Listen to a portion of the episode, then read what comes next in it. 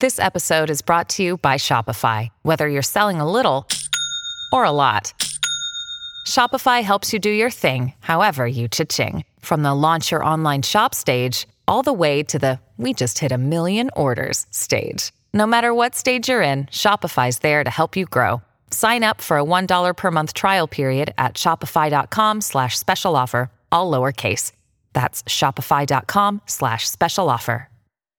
Hello, everybody. This is Marshall Poe. I'm the editor of the New Books Network. NBN listeners like to read books and buy them. So we thought we'd tell you that right now, our friends at Princeton University Press are having a remarkable site wide sale. You can get 50% off books, including ebooks and audiobooks, with the code 50, F I F T Y, at checkout until May 31. You can save some real money on Princeton University Press books. I encourage you to go there and check it out.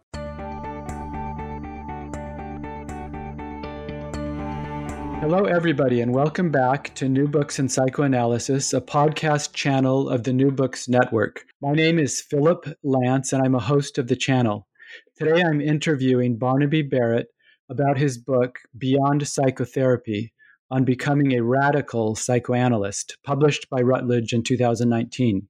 I will always remember this year, 2019, as the year that I discovered Barnaby Barratt. He's um, probably one of the most influential authors I've read. And I've been, as you know, doing this podcast. I read a lot of books on psychoanalysis. But in terms of his influence on, on my own psychoanalytic theory and practice, he's been very impactful. And I first came across him reading an article on the Oedipus complex in a recent um, uh, issue of the International Journal of Psychoanalysis. And so I, I went out and bought one of his books, this one um, that we're reviewing today on becoming a radical psychoanalyst and uh, read that one got very excited about how he brought so many things together for me in terms of what what is psychoanalysis. So i bought some other of his books and read those. And and so we're going to talk about um, not just this book today but the a trilogy he's written. I I couldn't do justice to his his credentials and qualifications, um, so I'm I'm pretty much going to skip those over. But trust me, they are stellar academic credentials. He's somebody who, for me, brings together issues of of sexuality, social justice, and psychoanalysis in a very compelling way. And so I hope you enjoy hearing from him today as much as I've enjoyed getting to know his work. So, uh, with that, welcome to the program, Dr. Barratt. Thank you, Dr. Lance. Uh, and please call me Barnaby, and may I call you Philip? Yes, please do. Okay. okay. So, Barnaby, our first question usually is just uh, very simple. This book, Beyond Psychotherapy on Becoming a Radical Psychoanalyst, why did you write this book? Well, actually, Philip, it's very difficult to answer that question because I don't see it as an autonomous volume. Uh, it emerged as the third in a trilogy and so it's very difficult for me to see uh, or to explain this autonomously without talking about what is psychoanalysis, which was the first of the trilogy published in uh, 2013 by Routledge, and then um, Radical Psychoanalysis, an essay on free associative praxis, which came out with Routledge in 2016, and now this one, which you make such kind remarks about, and I appreciate your generosity in the compliments that you express. Uh, this one is the third of three. Now, if I try to talk about why I wrote this one alone, it was partly because in the first two, I had tried to find a kernel, an essence of what was distinctive about psychoanalysis as it emerged about 130 years ago. And in doing that, I, I talked about the history of psychoanalysis and then specifically about the method that Freud himself was the, said was the sine qua non of psychoanalysis, the free associative method. So when I came to realize that there was a need for this book uh, as the third, and it, it didn't emerge, I didn't set off to write a trilogy. It sort of happened that way. but when I came to think about why why write this book beyond psychotherapy, there are two or three reasons. One is that I think in the course of the history of this rather motley discipline that we call psychoanalysis, to which I am very committed and have been my entire adult life, when we take a look at this motley discipline, I think we have lost the distinction between psychotherapy and psychoanalysis. Now, psychotherapy can mean many different things, uh, but there is something over and above the goals and the aims and the techniques of psychotherapy that psychoanalysis offered the world uh, from its inception, and that I think we're in danger of losing that distinction. And in that, we're going to lose something very essential that Freud discovered in, an, in a revolutionary manner about the human condition. So that was the first and foremost reason that having written two books about psychoanalysis and about its distinctive qualities, I felt an obligation, in a way, to say, almost sort of as the, the final bit that I needed to say, how it's different from psychotherapy. And I think what the loss is if we confuse psychotherapeutic practices from the distinctive process of psychoanalysis.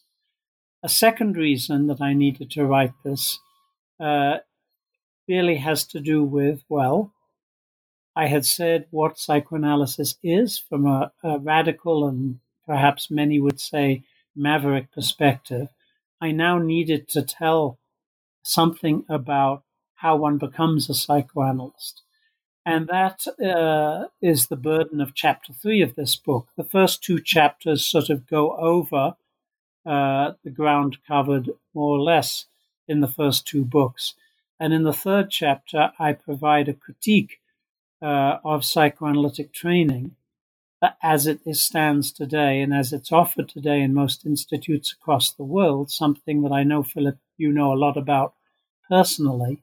I tried to provide a critique and also to suggest how genuinely and authentically one becomes a psychoanalyst, which has rather little to do with the sort of trade school functioning of many psychoanalytic institutes.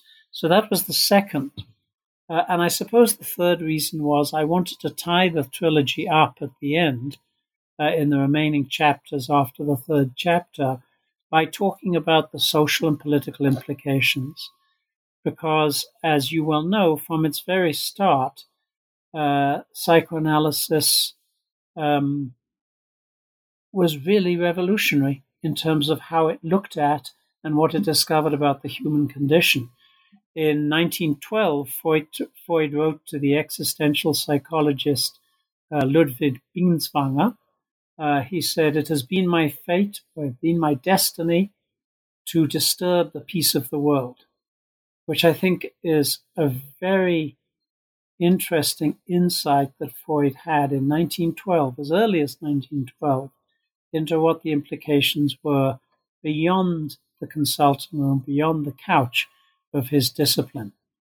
If you know W.H. Auden's poem that he wrote on the death of Freud, he refers to Freud as the prince of our unsettlement. So, if indeed psychoanalysis is a discipline of unsettlement, a discipline that calls into questions the presumptions we have about life, the ideologies by which we grasp the world around us, if indeed psychoanalysis is a process of unsettling, then what are its social political implications for liberation theory, for how we approach social justice, for how we even conceive of the notion of freedom? So, in a, in a long winded answer to your very short question, that I think sums up why I felt the need to write this third book, Beyond Psychotherapy. Well, good. I hope that begins to sort of um, intrigue our listeners um, and and want to read this book because um, I'd read a lot in the past, uh, not a whole lot, but some journal articles about the difference between psychotherapy and psychoanalysis. And I was never really convinced that I could determine, you know, it, was there really kind of a, a line between the two? Reading your book is the first time I've really become convinced that, that, that you can make a strong case for very, these are very different things that are happening. But I want to go to the question of the what is a radical psychoanalyst and the different sort of meanings that word carries. Also, you you you use the word maverick. In a way, when I read your work, you don't seem like a maverick because you're going back to some very basic Freudian um, ideas, early Freudian ideas. So, I don't know. There's probably several questions here, but basically, I'm I'm, I'm asking about the word radical and maverick. Well, I think there's a certain amount of irony and paradox uh, in my use of both of those words. Uh, I'm maverick simply because if you take the average expectable person who calls themselves a psychoanalyst today, I know that's a fictive entity, but you can imagine it for a moment. Uh, most psychoanalysts would say, uh, "This is this is strange. This is sort of what we thought we were doing, sort of what psychoanalysis is." And then many psychoanalysts say this is not at all what psychoanalysis is about. Uh, so that's why I sometimes use refer to myself as maverick, all the while I actually, in my heart of hearts, believing, without sounding too narcissistic, that I'm actually talking about something that is essential from the very beginning has been essential about the purity of the discipline as it was discovered. Now, using the word radical uh, obviously has a number of implications. In the first volume, What is Psychoanalysis? Or actually, it may be in the second. I'm now forgetting my own sequence of writing. I talk about why use the word radical. And, and one reason for using the word radical, uh, there, are, there are two or three reasons, but one reason is, is actually in the etymology of the word psychoanalysis is something that goes back to the roots. It goes back to the roots of what it means to be human, uh, existentially, spiritually, politically. Uh, and in that sense, many psychotherapists, including psychotherapists that call themselves psychoanalytic, by which I mean uh, therapists such as object relational therapists, interpersonal therapists, uh, all those sorts of large range of therapies that appropriate the name psychoanalytic. They're psychoanalytically informed or psychoanalytically oriented. That in a way, my argument is that they, as psychotherapists, are necessarily governed by certain sorts of values, certain sorts of values that often go entirely unexamined the two most prominent of which is, for instance, the notion of adaptation. Now, very often psychotherapists throw around the word adaptation, uh, similarly, throw around the word pathology, without actually asking the question adapted to what? Adapted in what way? It's a very sticky question if you approach that question to most psychotherapists. And so radical in a way means something that about how we're going to try to get to the roots of presumptions that are necessarily imported into the goals and the practice of psychotherapy. Another such word would be maturation. You know, we tend to talk about maturation in psychotherapy without actually necessarily asking both about the cultural context of maturation and also around the implicit values that again often go unexamined around a notion such as maturation.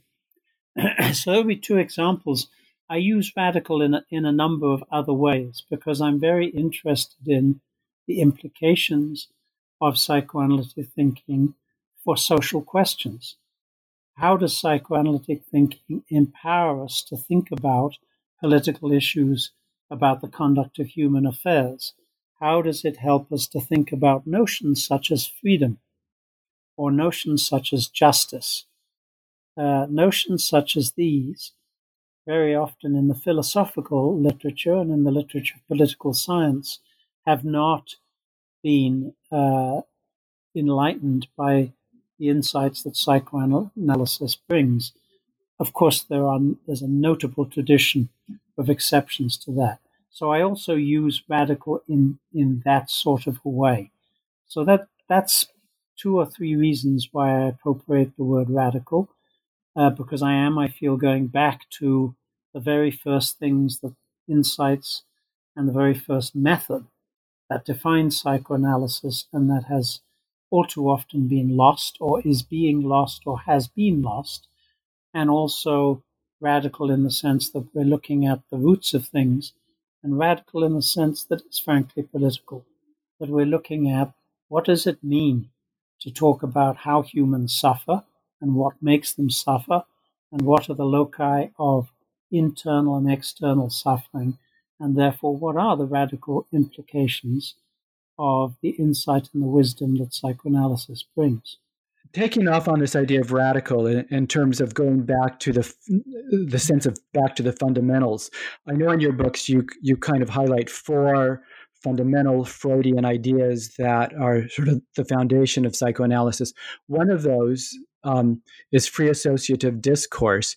So I'd like to hear you talk more about that and to kind of maybe set the scene. A little later this morning, I'll be seeing clients, uh, patients. They'll be coming in, they'll be talking, and um, from from the perspective of a radical psychoanalyst, psychoanalyst.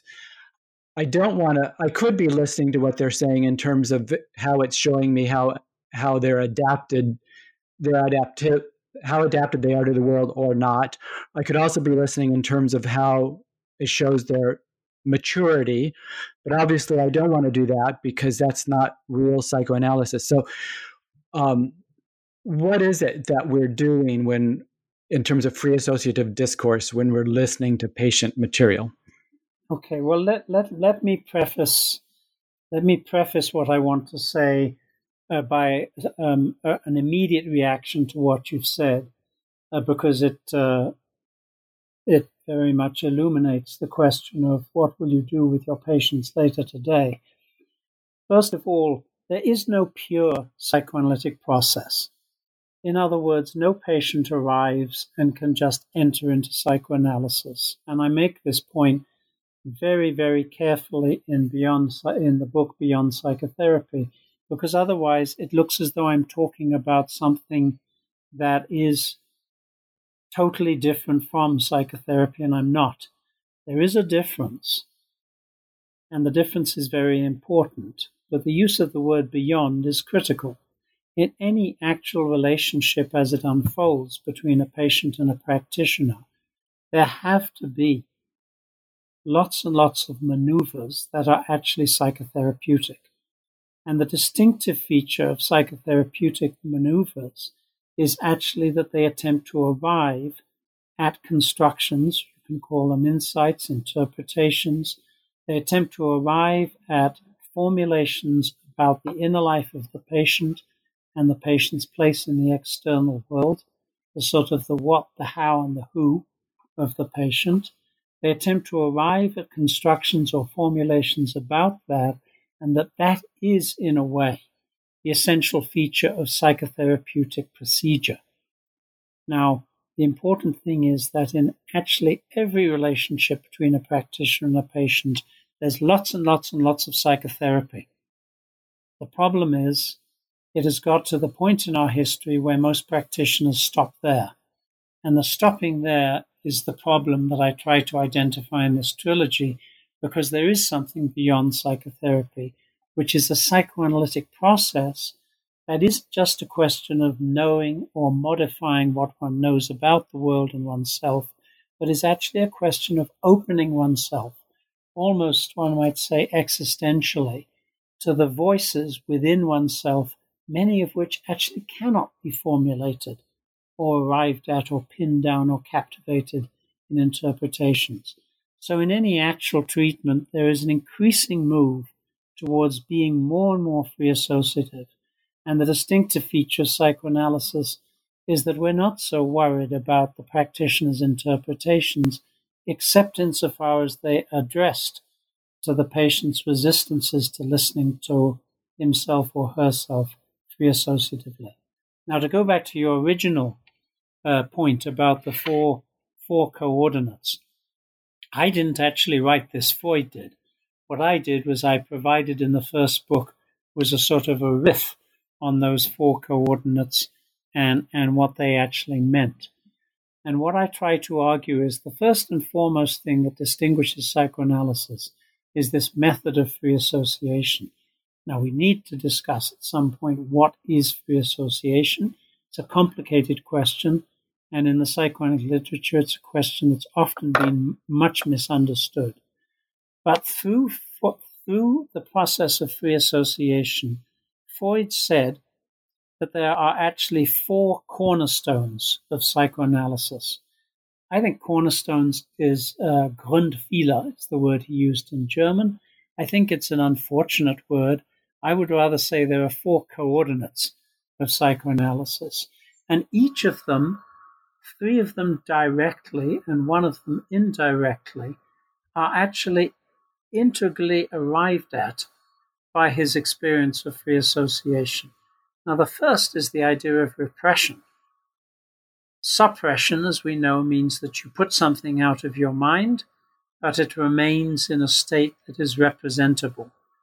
Repression, and this, this evolved in Freud's writings progressively between 1895 and 1915, those 20 crucial years of discovery. Repression means that something that you have is so awful that it becomes unthinkable. In other words, it loses its representational state.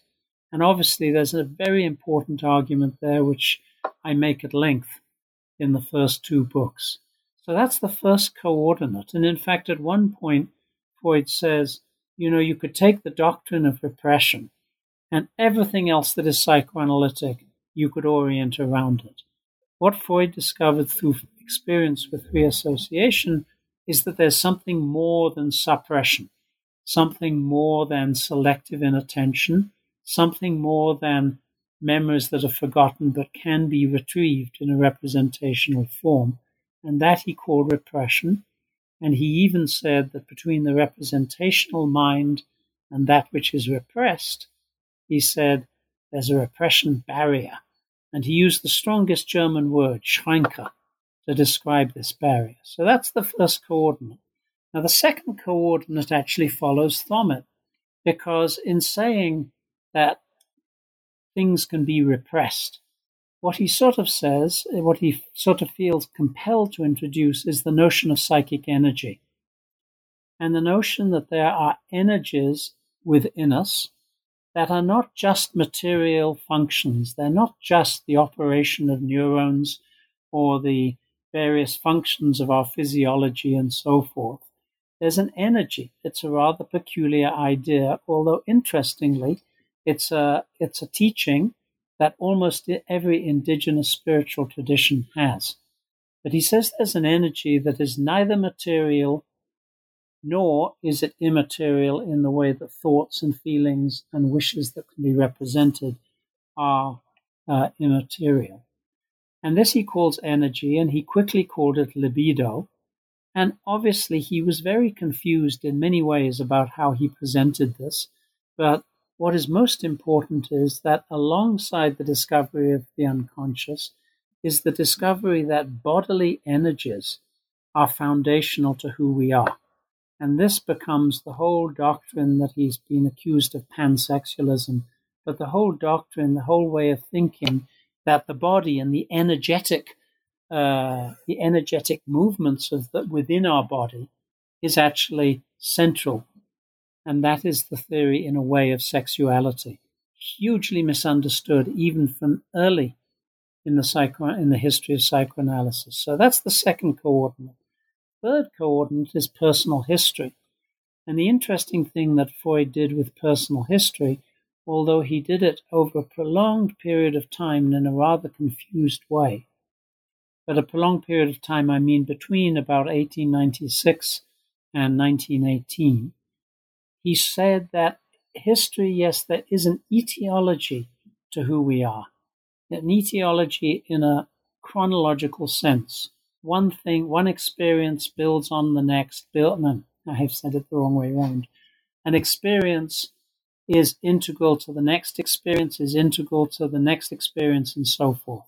We know that. There's development. But he also says that in an interesting way, the development of the psyche can go backwards as well as forwards. And he doesn't just mean that all of us are capable of regressing to being three year olds if we're under enough stress. He actually means that history can be revised so that something that is not traumatic at one point in life can, for example, become traumatic at a later point in life when one thinks back on it. So, this introduces a notion of the temporality of psychic life that is really quite unusual and quite distinctive. And it's really only until quite recently that people have, that psychoanalysts have started to try to come to terms with this. That the German term that has become important is Nachträglichkeit. It sort of means afterwardsness. It means that you can go back and redo things in strange ways uh, within the time of the mind. Now, those three coordinates repression, sensuality, energy, sexuality, whatever, however you want to phrase it and, and, and frame it. And then the idea of the time of the mind not being simply a linear progression. Those three actually led him to the Oedipus complex, and the which is the fourth coordinate. The Oedipus complex, Freud said, is like the shibboleth that distinguishes real psychoanalysts from those who are not. And as you know, Philip, uh, in our, our current state of psychoanalysis, there are lots of psychoanalysts who really downplay the Oedipal complex.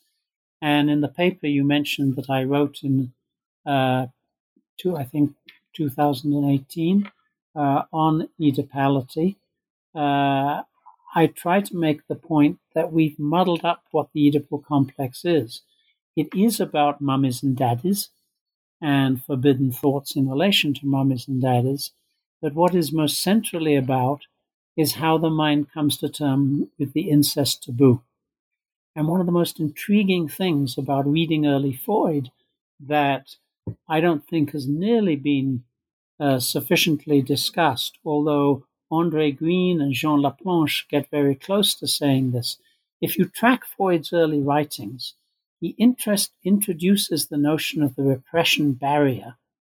And almost at the same time, he starts talking about the incest barrier. The fact that one's most important experiences in the early years of life, the first two or three years of life, and the sensuality that one experiences with one's earliest caretakers, has to, the child in some way has to come to terms with that it is with those that one most loves historically that are most taboo in terms of sexual expression. This is the incest taboo. It's a universal feature of human life, although how different cultures interpret it varies quite a lot. Um, so the incest taboo, in a way, forms our, social, our, our intrapsychic life, such that what Freud is calling the repression barrier is actually the intrapsychic inscription of a very fundamental taboo. And that is really the essence of what Oedipality is about. And we have to start thinking about Oedipality differently. Because unless we sort of abandon it and go into all these ideas about attachment and object relations, and we lose the centrality and the importance of Oedipality in the formation of psychic life, eh, unless we if we don't lose it, if we're going to keep it, we have to stop talking about mummies and daddies. We have instead to talk about maternal and paternal functions. And that's especially important today. I know I'm moving away from your original question, Philip, but it's especially important today because we have uh, gay partners who are having children, we have surrogate parent parenting, we have adoptive parenting. Mummies and daddies is a sort of a traditional framework to think about Oedipality, but in a way it's one that slightly misled us.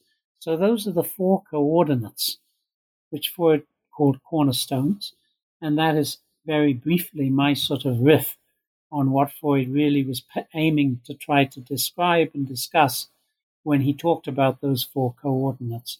Although this is very much how I have understood it and extrapolated them uh, on the basis of the sort of thinking that I've been doing.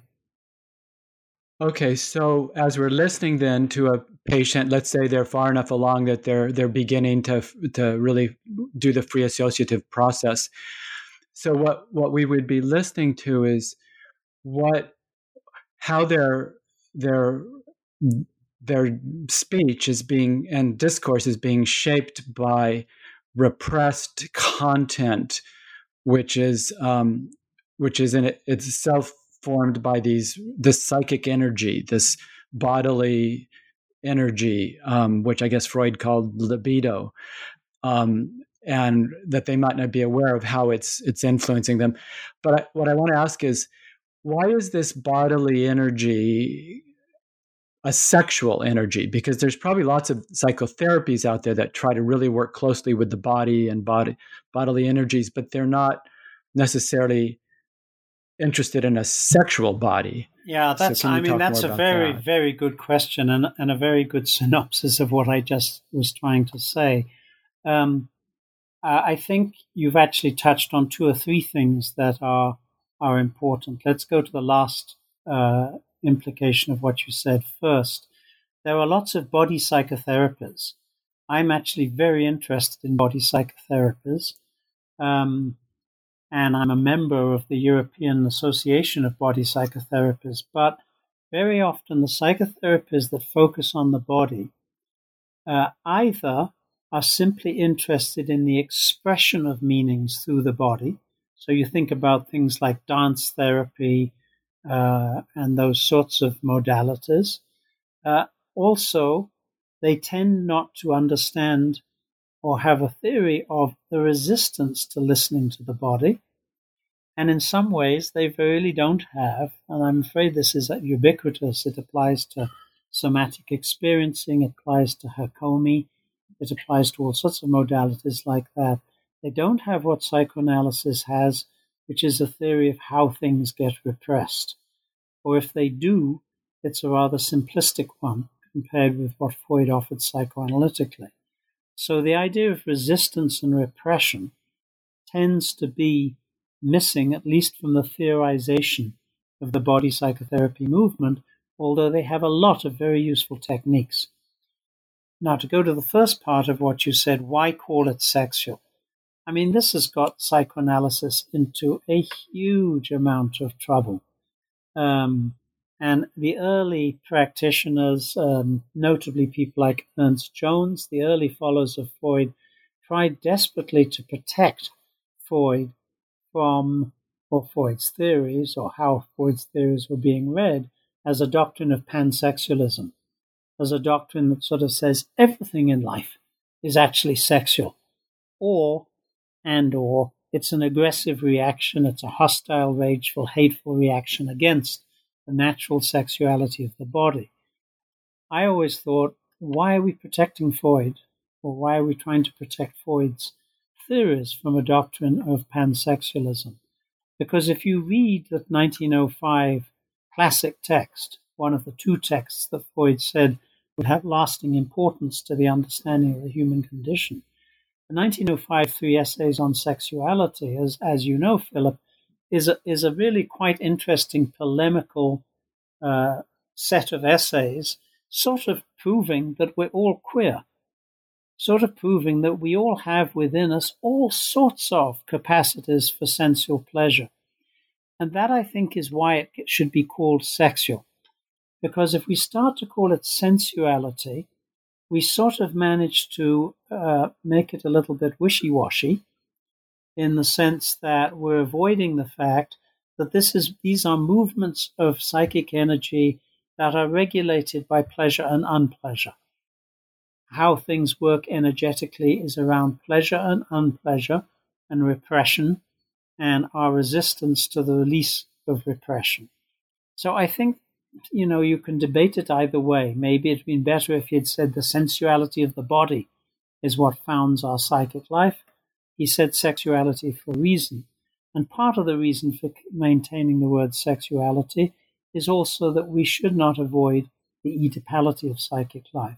So there are several reasons for calling it sexual. One, it is a movement of energy that is organized around pleasure and unpleasure.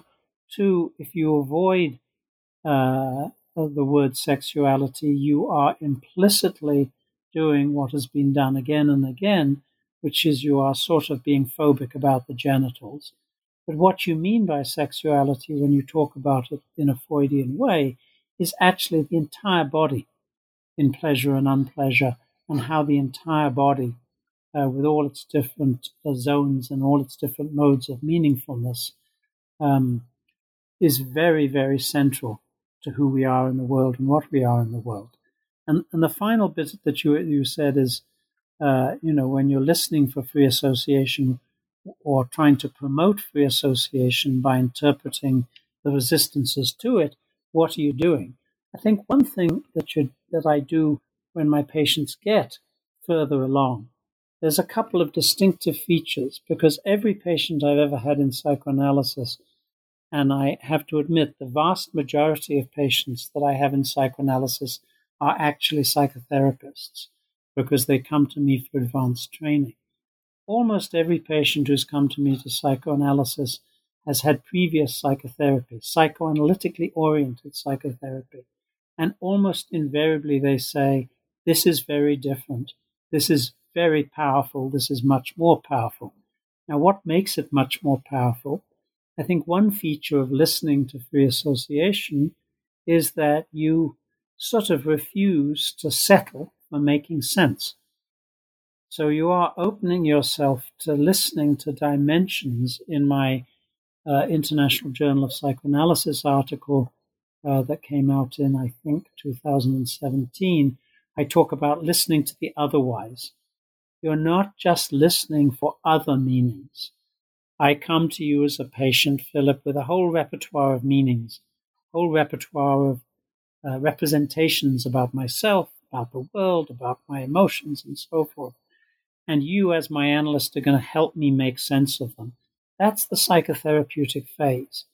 But at some point, if I really radically pursue the free associative process, I come to realize that there are things going on within me that are powerful, yet are never going to be captured by a representation called an interpretation.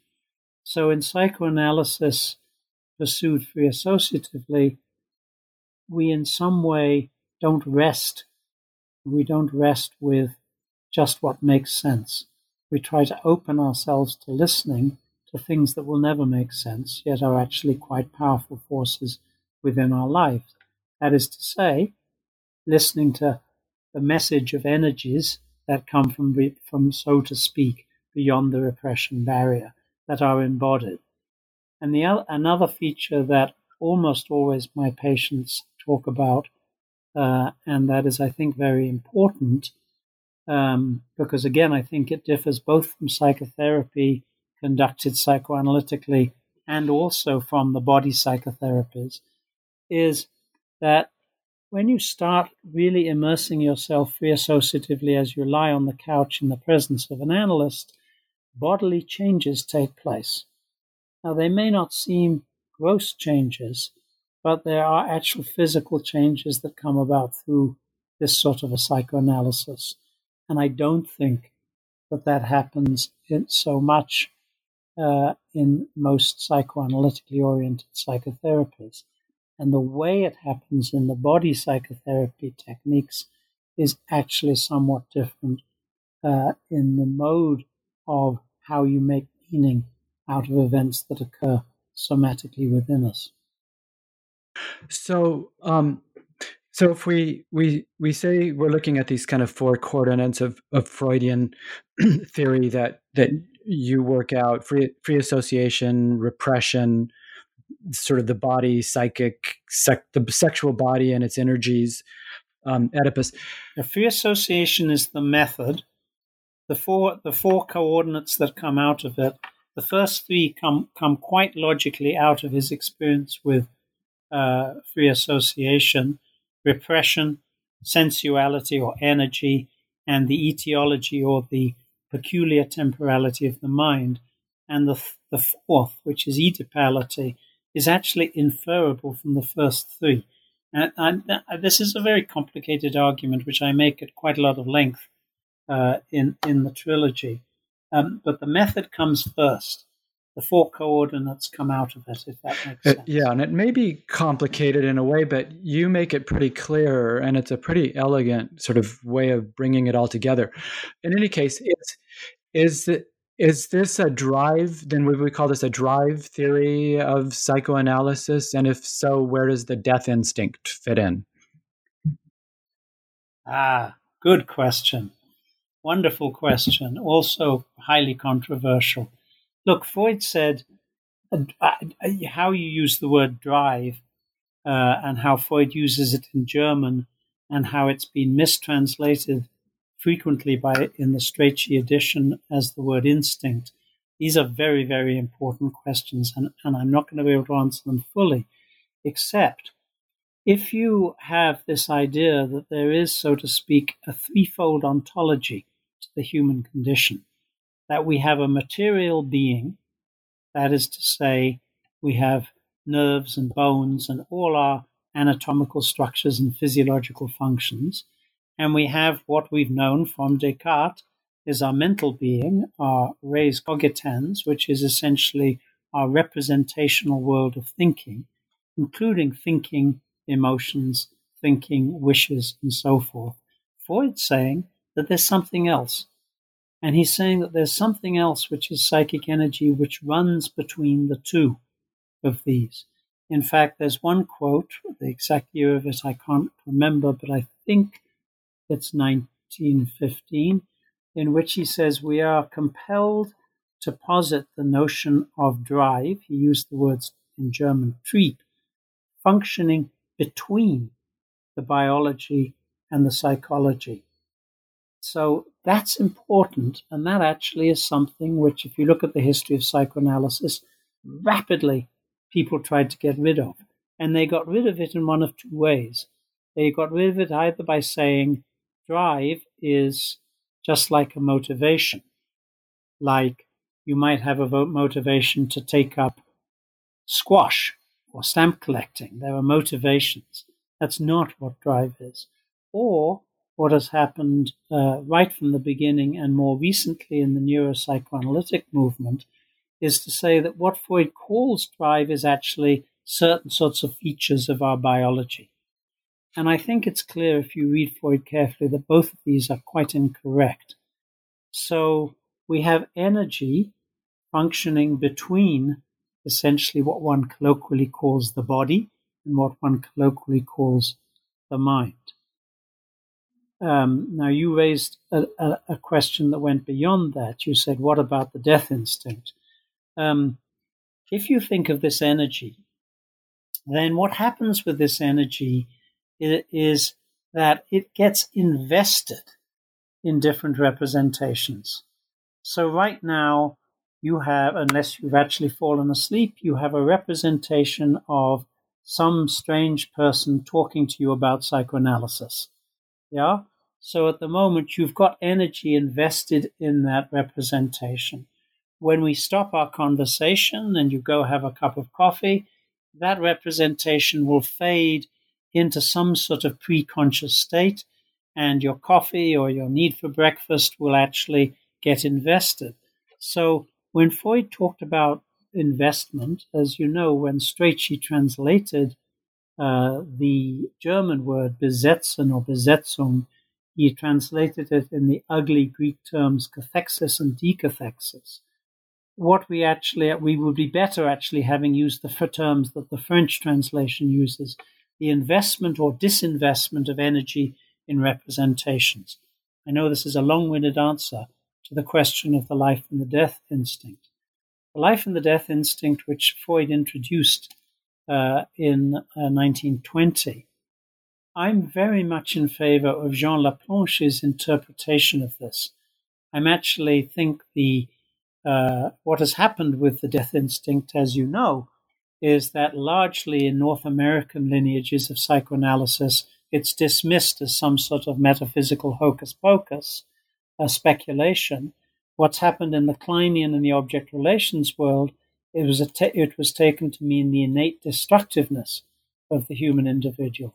Jean Laplanche says that actually life and death, uh, the Lebenstrieb and the Todestrieb, are not actually instincts, they're not actually drives at all. They are principles of the functioning of energy. And he got this, or Freud got this more, more accurately, in a way from a 1912 paper written by Sabine Spielrein, uh, whom has suddenly come to attention through recent movies. But Sabine Spielrein wrote about the, the integral complicity of creativity and destructiveness in 1912. Freud picked that up And I think that what Freud was, was talking about is that psychic energy has two qualities. It has a lifeful quality of being invested in us, being invested in our, our representational world, and there is a deathful quality. And the deathful quality is when energy withdraws. And you can think of that metaphysically as energy withdrawing from our representational system, our mind. You can think equally that energy could be withdrawn from our physical being. That gets a little bit like the sort of the philosopher Henri Bergson's notion of the elan vital.